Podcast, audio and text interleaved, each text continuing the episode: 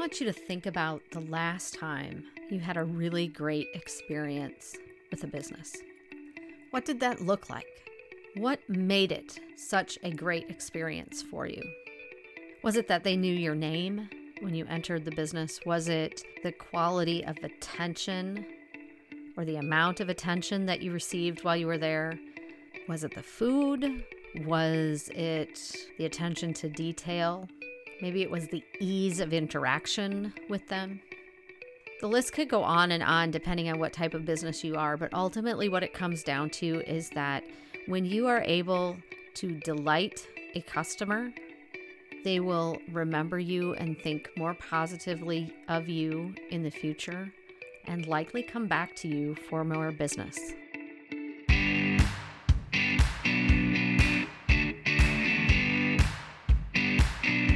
Successful brands are rooted in purpose and driven by the potential to make a positive impact on their customers. Welcome to the Pursuit of Purpose with Amy Austin.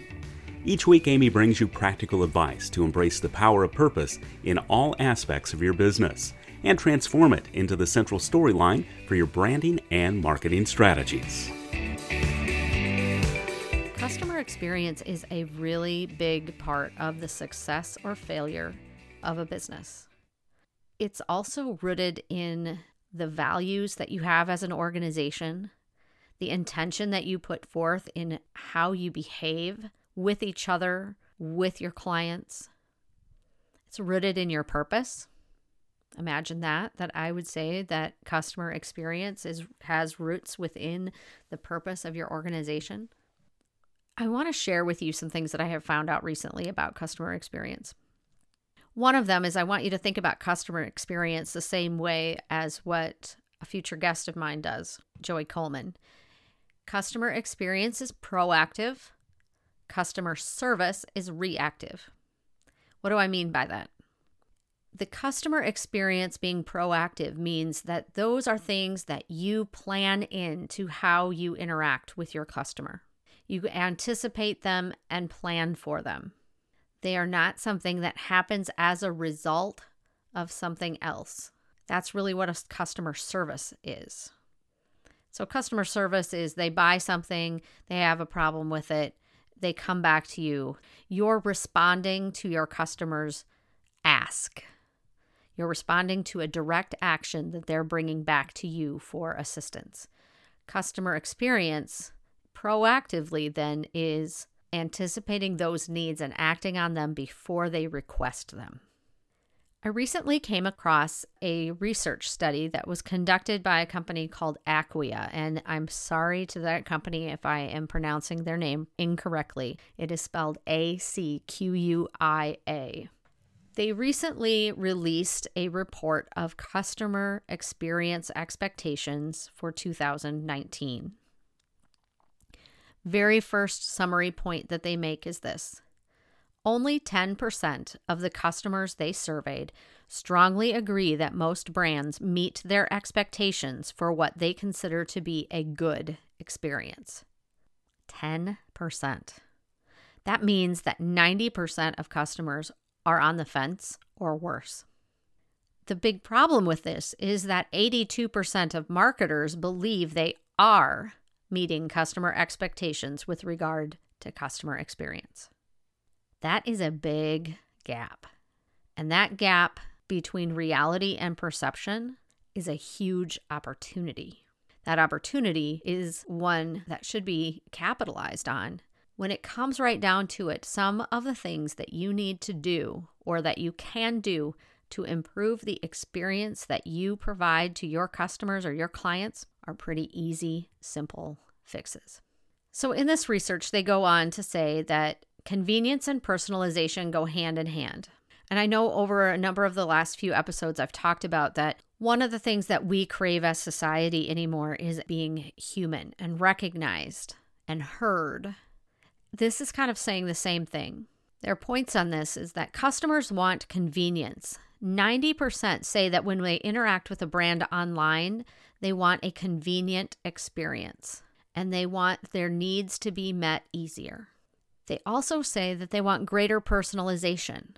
80% says that I would be more loyal to a brand that showed that they really understood me and what I was looking for. And if a brand understands me at a personal level, I am more likely to be more loyal to them. It's about knowing who your audience is and really understanding who they are and anticipating their needs, anticipating how they're going to use your product and service, what you need to do to help them get from point A to point B, help them navigate through the system or through the process. Let them become part of your team almost so that they feel like they're part of something bigger when they use your product or service. Now granted that might not be very easy if you're if you're a disposable product, if you're something that's sold in bulk. That maybe isn't the easiest thing to do, allowing them to become part of your team, but there are ways that you can do it. You just need to think creatively. They go on to reference that when brands are falling short on these ideas, they're not doing a good job of predicting my needs and when they engage with a business online, they feel like they're treated as any other generic customer, not as an individual with their own personal needs. 68% of customers say that brands they regularly interact with understand their preferences, provide what they are looking for, and anticipate their needs. Now, they also note that this is up significantly from their 2018 report, where that percentage was only 59% just in what I've said right there leads me to one of the first key things that I think that we can easily do to create a better understanding of where we have gaps in our experience. And that is understanding our customers. Really understand who do you work with? Who uses your product and service? Define them. Create an avatar. Create a picture of who they are. What do they like to do? How are they using your service? What problem are you solving for them? What do they feel like when that problem is solved? What happens once that problem is solved that you may be able to continue to help them with? That's the anticipation of what they need next. Anticipating their questions. You can do that by implementing a strategy of they ask you answer. Listen to what they're asking you questions about because if they're asking you that question, chances are somebody else in your audience pool is has the exact same question that needs to be answered. And if you proactively answer that question through the form of a blog post or a social media post, you are upping your customer experience with them because they're thinking, wow, how did they know I had that question? That's just one simple thing that you could do. If you have technology that you're using, how can you simplify the process? Think about if your primary target audience are people who are not very technologically savvy. How can you help them navigate the use of your technological solution? Do you give them a checklist? Do you give them step by step directions on how to use it? Because maybe it's something that they need to use, but they're just fearful of using it because they don't use technology in other aspects of their life. But even at that, you can do things to create a better experience and anticipate what they need and make them feel like they are a recognized individual in your system, not just a number. Another thing that I think we need to think about as it relates to customer experience, and this is especially true for people who work in the marketing field because I think we tend to be so driven on acquiring new customers that we tend to forget that we need to do something to retain the customers that we have. Oftentimes, that's a very different approach, a very different strategy than what you need to take to find new customers. So, again, going back to that idea of that you know who your customers are, you know what they look like. Now, profile them as an existing customer, anticipate their needs. What are the next steps? How can we retain them and move them into another product or service that we offer? Because retaining a customer is significantly cheaper than obtaining new customers. If you watch Shark Tank like I do frequently, that's going back to this idea of what is your acquisition cost? What does it cost to acquire a new customer as opposed to what does it cost to retain a customer? Those numbers will be different. And when you know those and you have a strategy in place for both, your customer experience is likely going to improve as well because you're not forgetting about those who are already in your system. And the last thing I have on my list of three things the first one, obviously, was getting to know your audience better. And I guess I didn't mention this before, but I did an entire episode on your target audience. That was episode seven. So I would encourage you to go back and take a listen to that one. The second one is recognizing that marketing needs to look at retention as well as prospecting. And the last one is analyze that onboarding process. What can you do to improve the process of bringing on new customers that can convert them into being a customer for life? Now, that really piggybacks onto what that second one was is just the awareness of knowing that you need to have a retention strategy as well as a prospecting strategy. But as you think about what are those things that you can do, one, I would encourage you to pick up or check out Joey Coleman's book, Never Lose a Customer Again, and be watching for my interview with him. That will be coming up in a couple of episodes. But quickly, I wanted to share just a little bit about that because that book has been really, really eye opening for me since I read it a couple of years ago there are opportunities within increasing that customer experience that are so simple that I think oftentimes what happens is that we are so close to our own business and our own processes that we don't think about what it's like to bring somebody new into the fold. We don't think about what it's like to be a new client and being brought into a whole new dialogue. Maybe we use a lot of industry speak or jargon and maybe they are not aware of what those terms mean. A simple approach in the onboarding process might be to give them a glossary of words that you frequently use and what do they mean and encourage them to ask questions and tell them that questions are are expected and are respected. In Coleman's book, he outlines eight key principles of the customer journey for you to consider. And I'm just going to quickly go through them because in the interview, we talk about them in broader ways than what this detail would be. So I really I want to share this just to kind of get you primed for what that conversation will be like.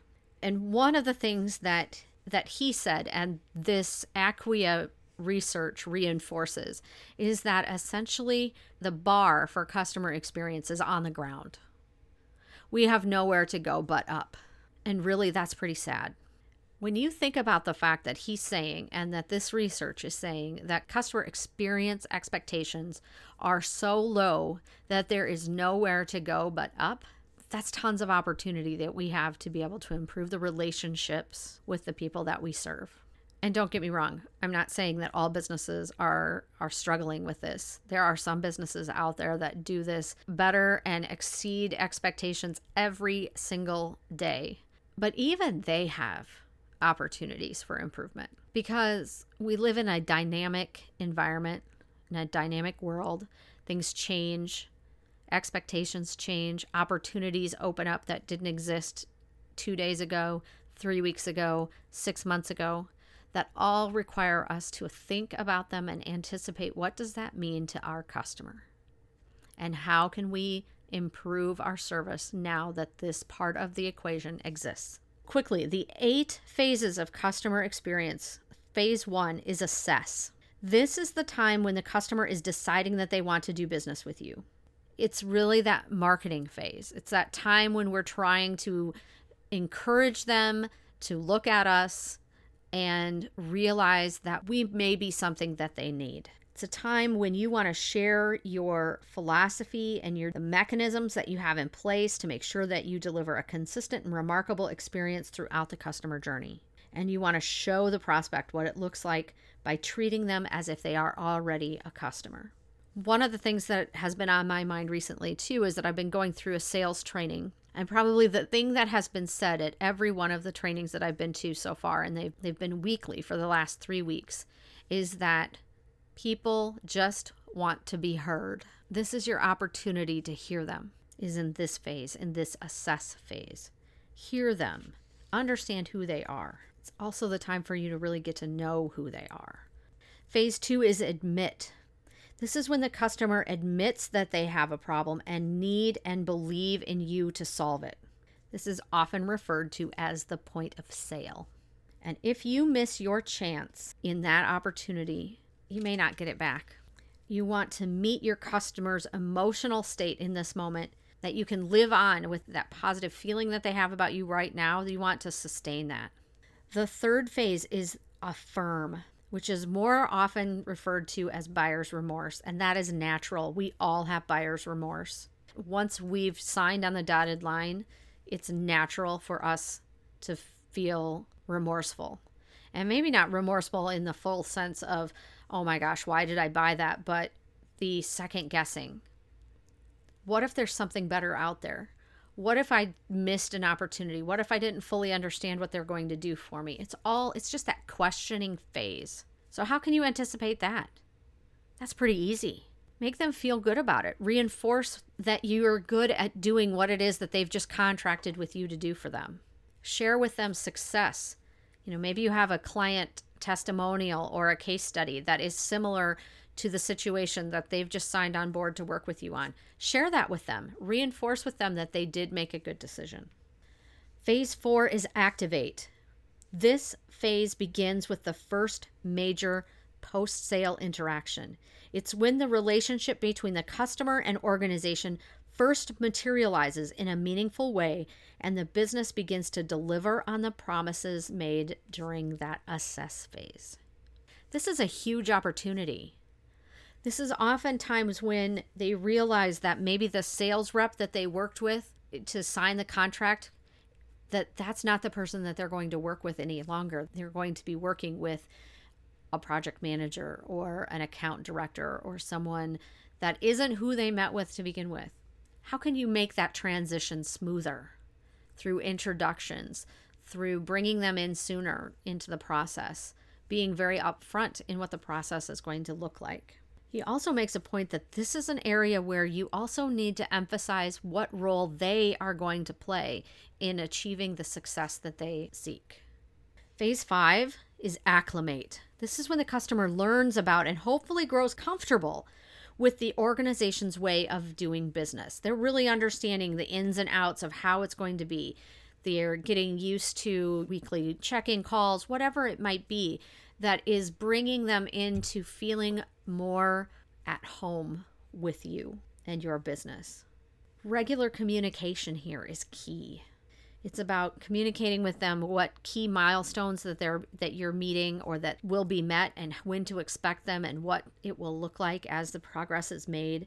It's also a time when it's important for you to start anticipating things that might cause your customer to feel anxious. You've been through this before. What were some of the things that your other customers started to feel stressed over? How can you anticipate that and make sure that this new customer doesn't feel that way? Phase six is accomplished. This is when the results happen. They're seeing the result that they needed come to be. If you haven't delivered, your customers' emotions can range from unsatisfactory to anger. So, what are you going to do? How can you anticipate that? I mean, obviously, we don't want to anticipate that, but you need to be prepared for it. That's part of that proactivity in the experience is if this happens, what do we do? The accomplished stage offers you the opportunity to acknowledge the significance of the milestone, celebrate the achievement, and in the process, remind the customer that this was the result that they were seeking all along. Phase seven is adopt. This is when the customer really takes ownership of the relationship and leads the charge on deepening and strengthening the bond between them and your organization. It's at this point that they will start making referrals, that they are proud to say that they've been working with you, and it is almost to the top of that ladder of achievement for you and your organization. If you think of these as kind of progressing up the steps or up a ladder to where you ultimately need to be with that client and meeting their needs.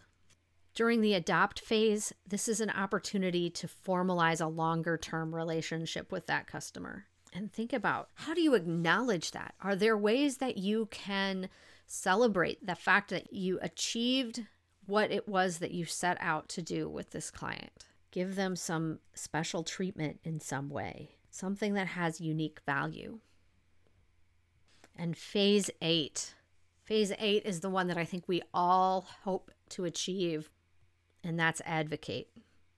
This is when your customer has become a raving fan, a zealous promoter, and they are eagerly making referrals to you. This is where your case studies come from. This is where your testimonials come from that allows you to strengthen your bond not only with that particular customer that is providing the testimonial because you're telling them we've we are so proud of the work that we've done together. We want to be able to share other share it with others. And they're excited to be able to do that for you. So if you pick up his book He'll go through each of these phases and he outlines in great detail opportunities and examples of how you can leverage each of those phases and simple things that you can do to bring those ideas to life within your customer journey. And like I said, I think they all support those other two points that I said are so important in elevating our customer experience, and that's knowing our customer knowing who they are, where do we find them, what do they need, how do we serve them, what problem are we solving for them, what does success look like for them, and understanding that we need to have a retention strategy in place as part of our bigger marketing strategies.